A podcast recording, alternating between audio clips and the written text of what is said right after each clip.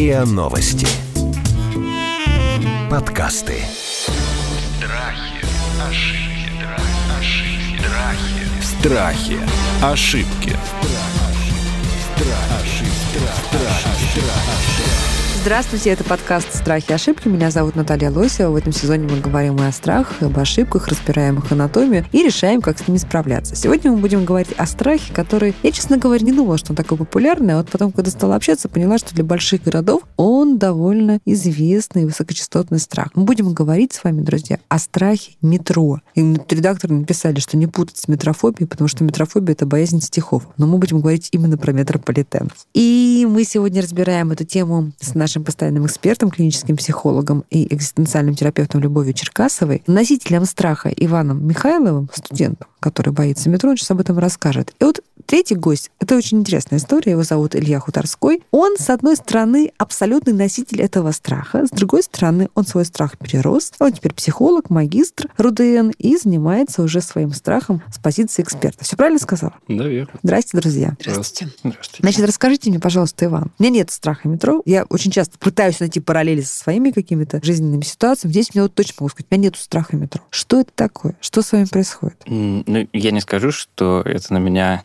действует э, как, ну, не знаю, страх какой-то ежеминутный, когда вы увидели что-то страшное, что вас вот прям испугало, что на вас кто-то напал. Ну, то есть в метро вы можете что-то. зайти. Да, зайти я могу спокойно. А вот э, в чем заключается именно страх, пожалуй, когда я достигаю края платформы, на которой нужно стоять и ожидать поезда, а утром, когда в метро очень людно, чтобы попасть в вагон, чем ближе к краю ты станешь, естественно, тем больше шансов попасть в этот вагон и не ждать следующего поезда. И вот здесь уже начинается вот этот вот нервный момент, потому что ну, я слышал о Потому многих что что? о многих случаях, когда люди падали на рельсы случайно, их Или их толкали. подтолкнул, да, кому-то стало плохо, что будет там, если кто-нибудь упадет в обморок. А я иногда езжу в таком состоянии, ну, знаете, студенческая жизнь, ненормированный график, э, иногда едешь после бессонной ночи и думаешь, что же будет, если я немножечко-немножечко отпущу себя. И я, когда стою на краю платформы, я стараюсь переносить вес на опорную ногу, которая находится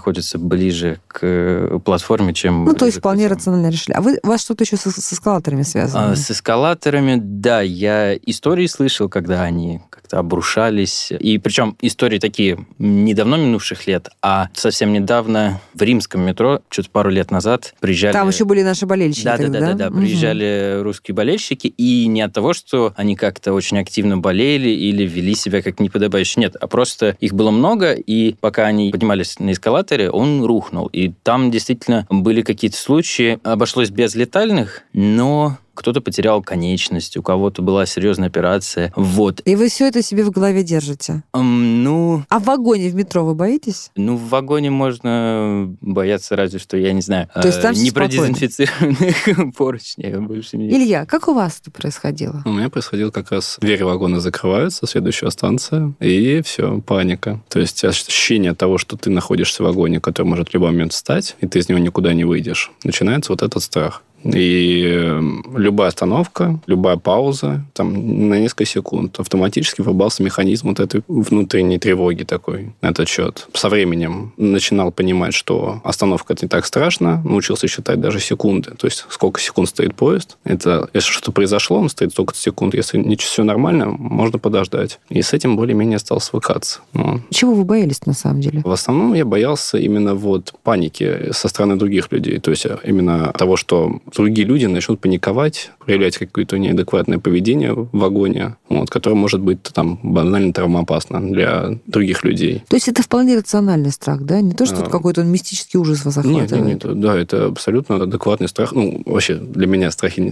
в данный момент, они уже, не, я не считаю, что они адекватные, потому что Мгм. каждый страх можно разобрать, и можно любой страх назвать адекватным. Вот, но да, он имеет место быть, и по определенным там причинам, которые вполне имеют логическое обоснование. Вот вы проводите уже какие-то, там, понимаю, что исследования, да, или как-то изучаете Да, для себя верно. этот вопрос. Ну, вот по вашим ну, прикидкам, какой процент людей испытывает то или иное вот беспокойство или страх, когда спускается в метрополитен? Ну, смотря просто какой страх. То есть, условно, у людей, да, у достаточно большого процента есть определенная степень клаустрофобии. А если человек спускается в метро, его клаустрофобия как бы переваливается на фон метро. То есть, можно ли считать, что это как бы страх метрополитена? А клаустрофобия это вообще рациональный страх? Да, конечно. То есть это еще из, э, ну, как бы из животного мира, да, перенятый вот этот опыт от того, что замкнутое пространство и, соответственно, скованность движения. И если движения нету, значит, нету жизни. Ну, это от животных мы взяли. Да, это абсолютно адекватный страх. У большинства людей, по крайней мере. Еще чего люди боятся? Как правильно было сказано, да, падение на рельсы. Это очень распространенный страх, и поэтому можно сразу заметить на платформе людей, стоящих где-то метров за 10, за 15, ждущих поезд. А Люди очень сильно боятся терактов в метро. То есть есть очень много людей, которые после событий в Москве и,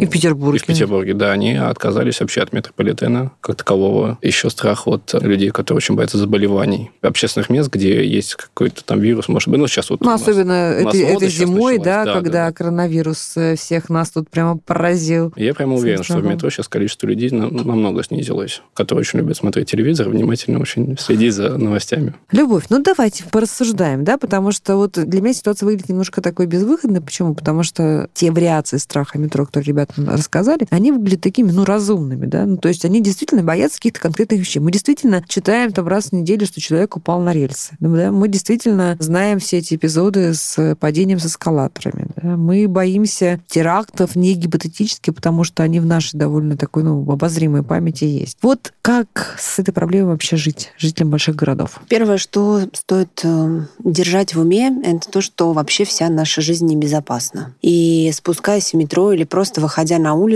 мы действительно подвергаем себя риску. Все, что угодно может случиться в любой момент нашей жизни. И действительно, каждый из нас может оказаться в любой ситуации. На рельсах, э, в теракте задействованными. Э, Мы можем получить кирпич на голову и так далее. Вероятность того, что с нами случится конкретная беда в конкретном месте, изучена статистически. И когда мы приближаемся к какому-то конкретному страху или конкретной фобии, это очень важно увидеть и исследовать для себя, какие реальные цифры стоят за нашим страхом. То есть какое реально количество человек, например, падает на рельсы в год. Или какое количество человек выходит из себя, когда мы находимся в замкнутом пространстве. Это очень важно для того, чтобы оценить масштабы бедствия, то есть насколько в действительности это опасно. Почему? Потому что существуют так называемые факторы поддержки нашего страха. Ой, а что это такое? Их бывает два вида. Одни из них э, связаны с мышлением, а вторые с поведением. И вот эти факторы, поддерживающие фобию, связанные с мышлением, работают таким образом, что мы все факты, которые связаны с нашим страхом, подтягиваем. То есть все, что бы ни случилось, нам кажется похожим на наш страх и подкрепляющим его. Если человек упал на рельсы, мы обязательно об этом узнаем, потому что мы этого боимся, и об этом ищем это не информацию. пропустим, скажем, Мы да? это не пропустим. Мгм. А триллион э, других человек, которые прекрасно добрались сегодня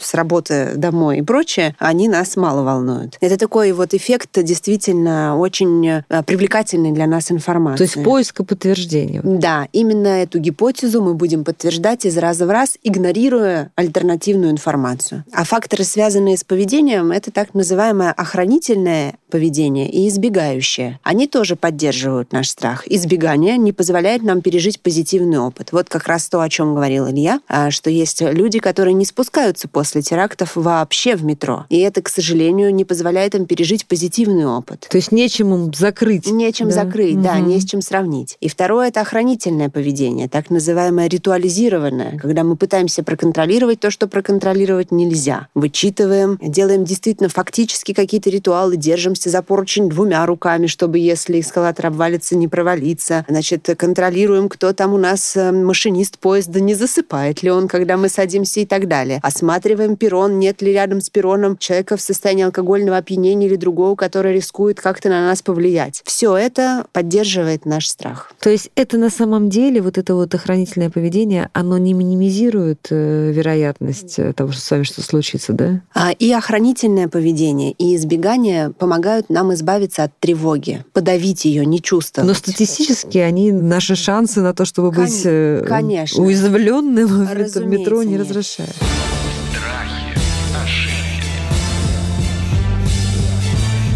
Страхи, ошибки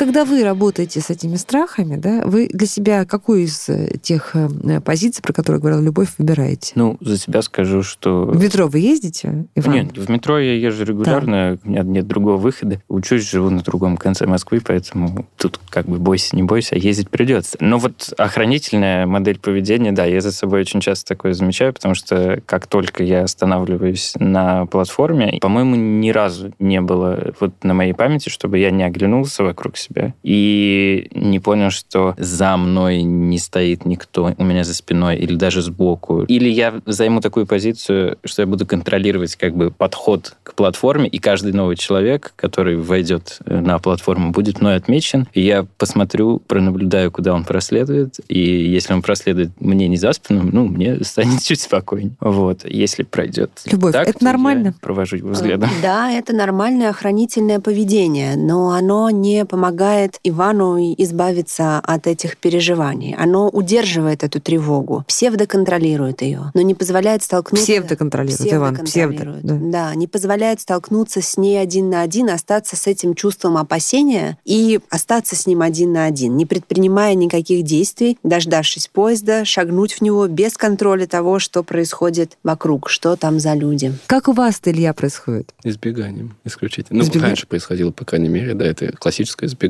любой ситуации, когда вот если есть возможность не ехать на метро, я на метро не еду. Жизнь проходит отлично просто. Вот. Но, слава богу, появился МЦК. Вот тут, да, как бы спасибо большое, где есть. А в МЦК не страшно, да? Потому что почему? Потому что над землей, потому что есть иллюзия, что окошко выбежишь и там с Лужнецкого моста упадешь Ну, куда-нибудь. в крайнем случае, всегда можно выйти куда-то, да, подышать воздухом, никто не запрещает. Плюс еще есть такая проблема, когда были стрессовые ситуации, была проблема с э, кишечником, то есть, ну, вот, э, спазмы и так далее. Психосоматика, собственно. Мгм. То есть все физиологические реакции, которые следуют за выбросом адреналина, да, и потому что стресс вызывает страхом. выработку желудочного сока, собственно, Мгм. и как бы вот. Изначально это было абсолютно вызвано психологией, потом уже это стало такой привычкой физиологической, что врубалось само по себе. Да, когда ты едешь над землей на МЦК, да, там есть уборная комната, все хорошо, ты себя ощущаешь спокойно. Вот. В метро поезд встает, и как раз в этот момент вдруг внезапно ты понимаешь, что очень надо куда-то сходить. И это становится, да, основанием для паники.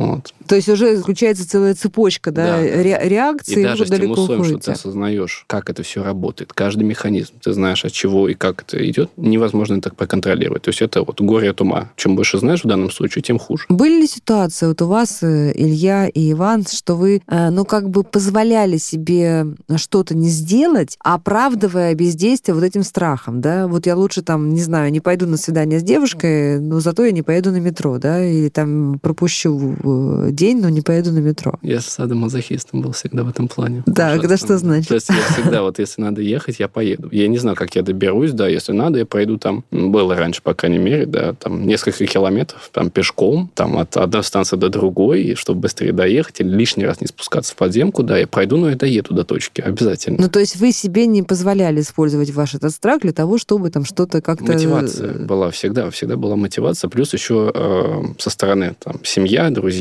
девушка, которая постоянно, где ты, почему ты не приезжаешь, почему ты не едешь, что ты боишься. Молодец, какая девушка. Даже не знала, Не, как не она только девушка, помогла. это и семья так делала, все абсолютно, то есть они мотивировали в этом случае. Как, на ваш взгляд, влияют э, социальные сети, средства массовой информации, там разные чатики, мессенджеры на формирование либо, наоборот, подавление вот этого страха? Ну, с одной стороны, они положительно влияют, потому что есть осведомленность о том, что происходит, о ситуации. Вот. Ну, для масштабов именно государственного уровня, когда люди знают, что есть там проблемы там, в метро, и там люди падают, например, на рельсы, да, это надо знать. Вот. Если брать индивидуальные случаи, то, мне кажется, это негативно, потому что ты, да, ты насыщаешь себя этой информацией каждый день, и ты с ней живешь, она в голове крутится, и это, конечно, негативный достаточно опыт. Но при этом, в, например, в том же самом Твиттере Московского метрополитена, они указывают, на каких там станциях происходят остановки вагонов. И за счет этого ты можешь избежать какой-то ситуации в дальнейшем и не стоять в метро. И в этом есть плюс. Как бы, если они указывают постоянно, это хорошо. Как вы справляетесь с ситуацией в час пик, когда э, метро переполнено? Или вот, знаете, для меня, на самом деле, сейчас поняла, что у меня есть одна ситуация, любовь, которая меня пугает, на самом деле. Это когда оказываешься в час пик в каком-нибудь переходе на центральной станции, да, вот в этой в толпе в огромной, и тогда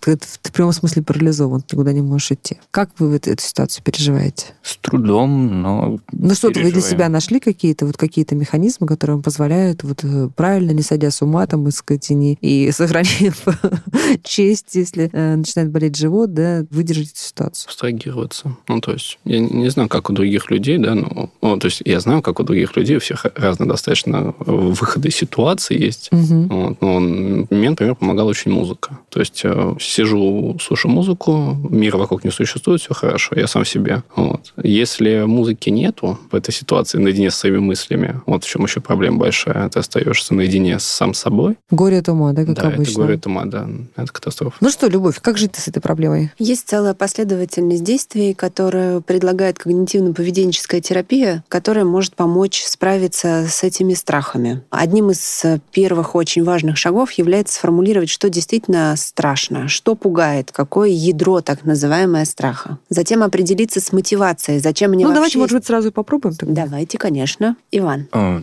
Так, ядро страха. Ну, не знаю, наверное, ядро страха. Мне как-то сказали, что даже когда вот я отправлял, скажем так, свои тезисы одному из организаторов нашей сегодняшней встречи, мне сказали а, очень такую, ну, в принципе, грамотную вещь, что в, итоге все наши страхи, они сводятся к одному. Это к страху за свою жизнь, там, за свое существование. И как бы в моем случае, наверное, цепочка до этого страха э, ассоциативная, она, ну, наиболее короткая, потому что, ну, мне действительно страшно упасть, потому что я То боюсь, есть что вам меня- страшно не поваляться э, под рельсами, да, и в грязи, и в мазуте, а страшно погибнуть. Да, в первую очередь. И страшно там получить какие-то травмы на том же да, эскалаторе. И еще вот что меня смущает в этой ситуации вопрос, ну как бы не может же быть такого, что у меня у одного такая проблема, и не может быть такого, чтобы никто никогда не задумывался о том, как ну, людей не то чтобы успокоить, а действительно обезопасить в таких ситуациях. Вот, например, в Санкт-Петербургском метро есть замечательная вещь, большое количество станций, Ну, не все станции на, Да, стар- на старых все, ветках, все. да, есть вот имеют эти вот вот эти двери, шлюзы, да, то есть да. закрывается вагон. Ну, мы знаем, почему. Это, это, это совершенно для того, чтобы вас, э, дорогой Иван, обезопасить от падения. А это для того, чтобы, если будет наводнение, можно было перекрыть э, тоннели. Так мне объясняли в Петербурге. То есть Ничего это... себе. это... Но в Корее, например, именно специально от падений людей на рельсы установили Есть такая штука, да? да, перегородки, Мгм. да, они, пот- ну,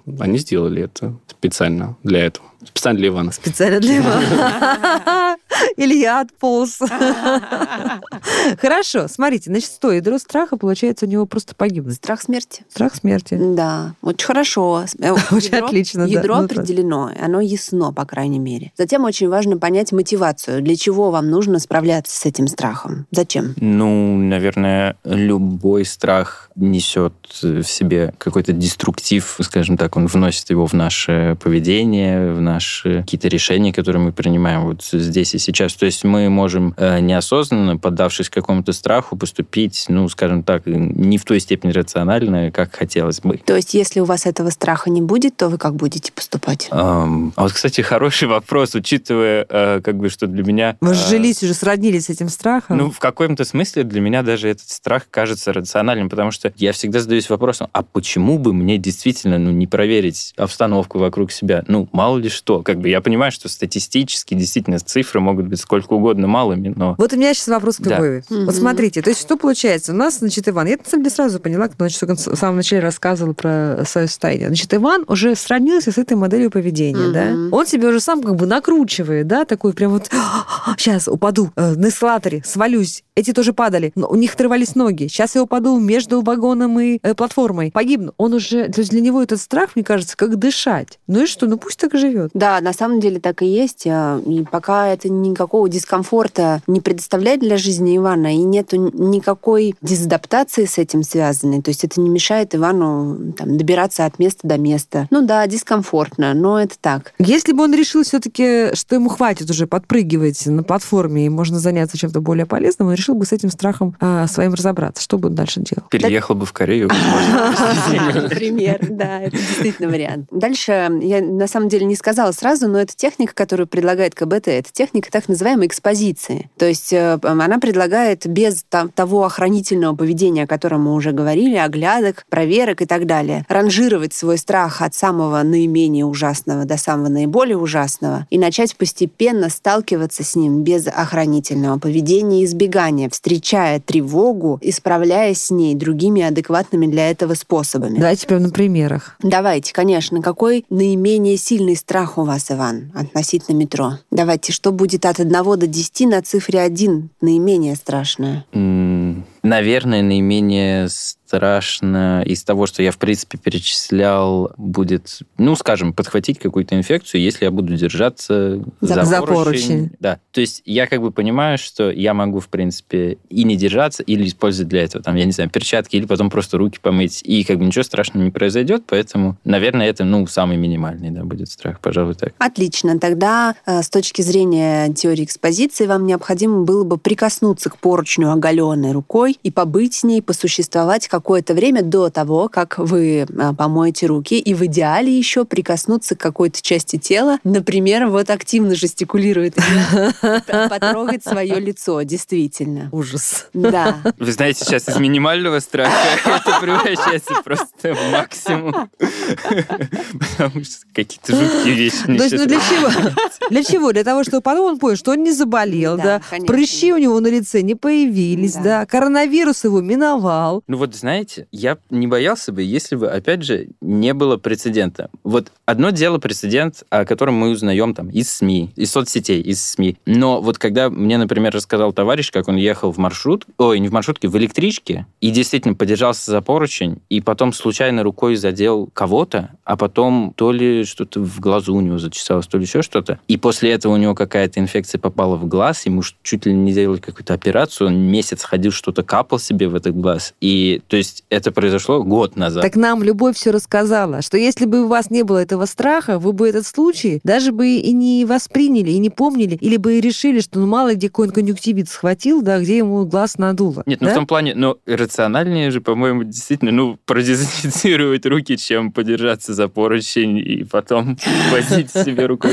Ну, в том плане, не в аспекте как бы борьбы со страхом, да, а именно просто вот для жизни. Илья, а вот что вы думаете про Ивана? Скажите, пожалуйста. Как ему? Ты- у- так вот ему и жить? Вот, вот, вот носить с собой тонну дезинфицирующих салфеток, значит, обвешаться камерами, можно там боковыми Нет, зеркалами. Считаю, что нет, нет, нет. Так жить точно нельзя. Надо выходить из этого состояния, потому что это банально, это травит человека ежедневно. Мгм. То есть даже капелька этого, если самое минимальное. То есть понятное дело, что да, в этом есть какая-то логика. Да, стоять на краю платформы опасно, да, это дети знают маленькие. Держаться за поручни тоже это небезопасно, ну, это неправильно, да, а потом этими руками есть, например. То есть в этом есть какая-то логика. Но вот степень вот этого вот Вовлеченности в этот да, страх, да, да. Вот э, это важно. То есть, условно, самое хорошее это постепенно сводить вот до минимума вот эти страхи. То есть, да, вот пос- последовательностью определенной, то есть постепенно. Но вот оставаться с этим страхом и подпитываться им, может быть, да, это неправильно. То есть, Что бы вам, друзья, помогло в метрополитене, в больших городах, вот сейчас и вопрос и к Илье, и к Ивану, для того, чтобы ваше пребывание, и таких, как вы, я так понимаю, что вас довольно много, стало там более комфортно? Ну вот мы уже выяснили, что хорошо бы в Петербурге, но, наверное, все-таки или в, в Корее, но это очень дорого, наверное, да, чтобы на всех станциях метро появились. Что бы вам помогло? Может, там, не знаю, какие-то там разъяснительные ролики какие-то? Или чтобы было жесткое правило всем стоять там задолго за чертой? Или, ну что еще? Что бы вот вы для себя воображали, чтобы вам было спокойнее? Есть один момент, который я заметил важный. Э, Когда я попал в ситуацию, когда мы долго стояли э, по- под землей, да, и когда помимо меня люди тоже начинали уже выходить из себя, вот это сообщение автоматическое, что поезд скоро поедет, не, беспоко... не беспокойтесь, не беспокойтесь. И вот эта фраза «не беспокойтесь», она вызывала самое большое беспокойство. Да ладно, почему есть, же? Потому что, ну, лично для меня это было осознание того, что сейчас со мной говорит не человек, он не объясняет мне ситуацию, я не знаю, что дальше. То есть страх-то не столько застрять, а страх того, что ты не понимаешь, что... Что происходит? Да, То есть, если бы говорил машинист Да. и, и, может быть, не очень там ладным, корявым языком, но объяснял вам, что, дорогие пассажиры, да, у нас тут немножко Наш что-то... человек упал на рельсы, да, вот его сейчас соберут. Тут его... О, да. Но он же не на рельсах, он Ну, в поезде да. сидит. Как же я упаду на рельсы? Да, если ты в поезде. сидишь, удобно. Но он узнал про другого человека, который упал на... Ну, например, я имею в виду, если брать эту ситуацию, да, вот сейчас все там сделать. Ну хорошо, у нас там произошло небольшое, небольшая техническая неполадка, ситуация контролируется, специалисты работают, да, что-то Вот- вот такое, да? Мне говорят 5 минут, мне говорят 10 минут подождать. Вот, чтобы ты хотя бы знал. И ты знал, сколько тебе время, нужно да. примерно? Вот все, больше ничего не нужно. Людям будет спокойнее. Если они сидят в недоумении постоянно, это на них давит еще сильнее. И плюс вот эта фраза, которая повторяется каждые там 30 секунд. Техническая вот Да, эта фраза, да? пытка. А вот с эскалаторами бы что, что вас успокоило? С эскалаторами. Ну, не знаю, меня в последнее время успокаивает, когда я вижу, что, ну вот, допустим, обычно ряд эскалаторов состоит э, из трех, да, ну, ладно, где-то из Где трех, два, где три, ну, по-разному. Но Мгм. такой стандарт, скажем так. И, допустим, какой-нибудь один из них ремонтируется, э, закрывается. И когда я это вижу, и вижу, причем достаточно часто, я понимаю, что, ну, если за ними так тщательно следят, то, возможно, риск того, что он оборвется, ну, действительно минимальный, потому что вот там, если я езжу там, допустим, по одному и тому же маршруту, и я не то чтобы там несколько раз в месяц, но я могу действительно там два раза в неделю замечать, как какой-нибудь из эскалаторов действительно просто закрывают, ремонтируют или проверяют даже, я не знаю. Потом открывают, и все замечательно. Потом закрывают. Ну, была бы там табличка, что э, профилактика эскалатора проводится каждую неделю, там, да, он там был, не знаю, например, посмотрим. Ну, то есть вам э, важны признаки... Во-первых, вам нужна коммуникация, да, мы уже в нашем подкасте много раз выясняли, что все проблемы, все страхи — это отсутствие коммуникации, проговоренности, да, то есть вам нужно, чтобы вам объясняли, что происходит, вам нужно, чтобы вы получали сигналы о том, что ситуация кем-то контролируется, да, что вы не безразличны, ваша безопасность не безразлична. Но, а вот вам важно, чтобы люди понимали вот ваши, ваши страхи, что вы этого боитесь? Или все равно? Меня лично это никак не Ну, то есть это, это, это никак вас не травмирует. Страхи, ошибки. Страхи. Ошибки. Ну, ну, на Кузнецкой, да, встал поезд, минуты две мы простояли. И тогда я был, у меня был такой пик, условно, вот мо- моего расстройства. И э, я увидел, как девушка в вагоне трясется, прям вот ее, ей плохо. То есть Вы узнали как бы себя, да, как я, вы да, да, реагируете? абсолютно увидел в ней себя, да, и я понял, что ее надо вытаскивать поскорее, потому что если я хоть как-то могу контролировать, если я с этим более-менее умею работать, она нет. И я начал ее отвлекать, можно так сказать, от ситуации происходящей, расспрашивать, говорить, рассказал ей свои примеры, которые более были страшными. Там, и показал ей в сравнении, что ситуация, которая сейчас, на самом деле все хорошо, и вот я с тобой разговариваю, значит, тебя кто-то поддерживает, все хорошо. Ну, вот классический вот психологический И вы помощь, перестали который- бояться. Когда вы с ней разговаривали, вы уже не боялись. Да, потому что был занят более важным делом. То есть, это, ну, А любовь в этом дело? В том, что он был занят более важным делом или в чем-то другом? Да, в первую очередь э, дело в том, что внимание было переключено, фокус внимания От на себя другого на человека. другого да. человека. Кроме всего прочего, мы всегда получаем положительный фидбэк, когда помогаем другому. Наше эмоциональное состояние стабилизируется благодаря этому, потому что мы понимаем, что мы делаем что-то хорошее. А я знаете, что, я о чем еще подумала, о чем хочу сказать в заключение, что вот когда Илья стал этой девушке помогать, он же, смотрите, он, он стал ей рассказывать, как бы у него было хуже, там, почему, да, про какие-то свои ситуации. Он взял контроль над этой ситуацией, да, он объяснял ей и объяснял, мне кажется, тем самым еще и себе. Он же еще Конечно. сам с собой разговаривал Конечно, в этот конечно. В момент, том да? числе, да, наверное. Я знаете, сейчас о чем подумала? Что, представьте, вот если бы Иван, например, стал волонтером, который бы работал с такими же людьми, да, которые испытывают похожие страхи. Вот Ну. вам бы, как вы считаете? Или, ну, да Или не- трудности, да, с или трудности с метро, да, не Вот знаю, эти там... желтых жилетах таких, да. Например, да просто даже создать группу где-нибудь в Фейсбуке закрытую, да, боящиеся метро. Хотела опять сказать метрофоба, но мы выяснили, что это боязнь стихов. Ну вот что-то в, в этом роде. И если бы вот начал бы там с другими людьми проговаривать этот страх, объясняя себе и ему, почему не стоит бояться, помогло бы это ему, Любовь, как вы считаете? А, Я думаю, что если добавить туда теоретическую подготовку, какие-то базовые знания о том, как формируется страх, и дополнить это какими-то еще техниками, которыми можно разнообразить просто набор, помогло бы безусловно. Иногда мы теряемся, когда человеку очень плохо, и нам самим тоже страшно. Поэтому хорошо иметь такой чемоданчик для этого. Но если чемоданчик будет, то я думаю, это было бы полезно, безусловно, и самому Илье тоже. Ну, фигуральный чемоданчик, да, мы понимаем, да, да? конечно. А да. вообще, если вот такие люди объединятся, они друг другу помогут или друг друга еще больше накрутят? Как вы считаете, друзья? Нет, помогут, помогут. Однозначно. То есть, если человек обращается, у него уже крайняя степень. То есть, э, люди, которые уверены в том, что они смогут сами выйти из ситуации, они в жизни не будут обращаться к помощи. Как никто не обращается к психологам. У нас этим, ну, то есть, страхом метро страдает очень много людей. Но до психологов доходят единицы. Доходили до вас, Любовь, такие люди да, за страхом метро? но это скорее не первичный, не первичный симптом, по поводу которого обращаются. То есть, это уже какая-то симптоматика сопутствующая. Первично не было ни разу. Ну что, мне кажется, что самый полезный итог нашего эпизода может быть в том, что до чего мы докопались, да? Ну, понятно, что страх вполне себе рационализируемый, страх, с которым можно жить, с которым можно работать. И мы еще докопались до того, что работает, когда вы собираетесь, вот, похоже, вы понимаете, что вас таких много, да, и вы друг другу объясняете и помогаете, могли бы, да, объяснить и помогать, почему с этим можно жить, путешествовать по всем большим городам и не испытывать никакого дискомфорта. Я вам, кстати, это очень рекомендую, и особенно Илье Хуторскому и Ивану Михайлову, нашим сегодняшним носителям, экспертам страха, ну, а наш клинический психолог Любовь Черкасова, если что, поможет вот с этим самым чемоданчиком теоретических знаний. Друзья, это был подкаст «Страхи и ошибки». Мы сегодня говорили о страхе метро. Страхи, ошибки, ошибки, страхи. Страхи. Ошибки. Слушайте эпизоды подкаста на сайте ria.ru в приложениях Apple Podcasts, CastBox или SoundStream. Комментируйте и делитесь с друзьями.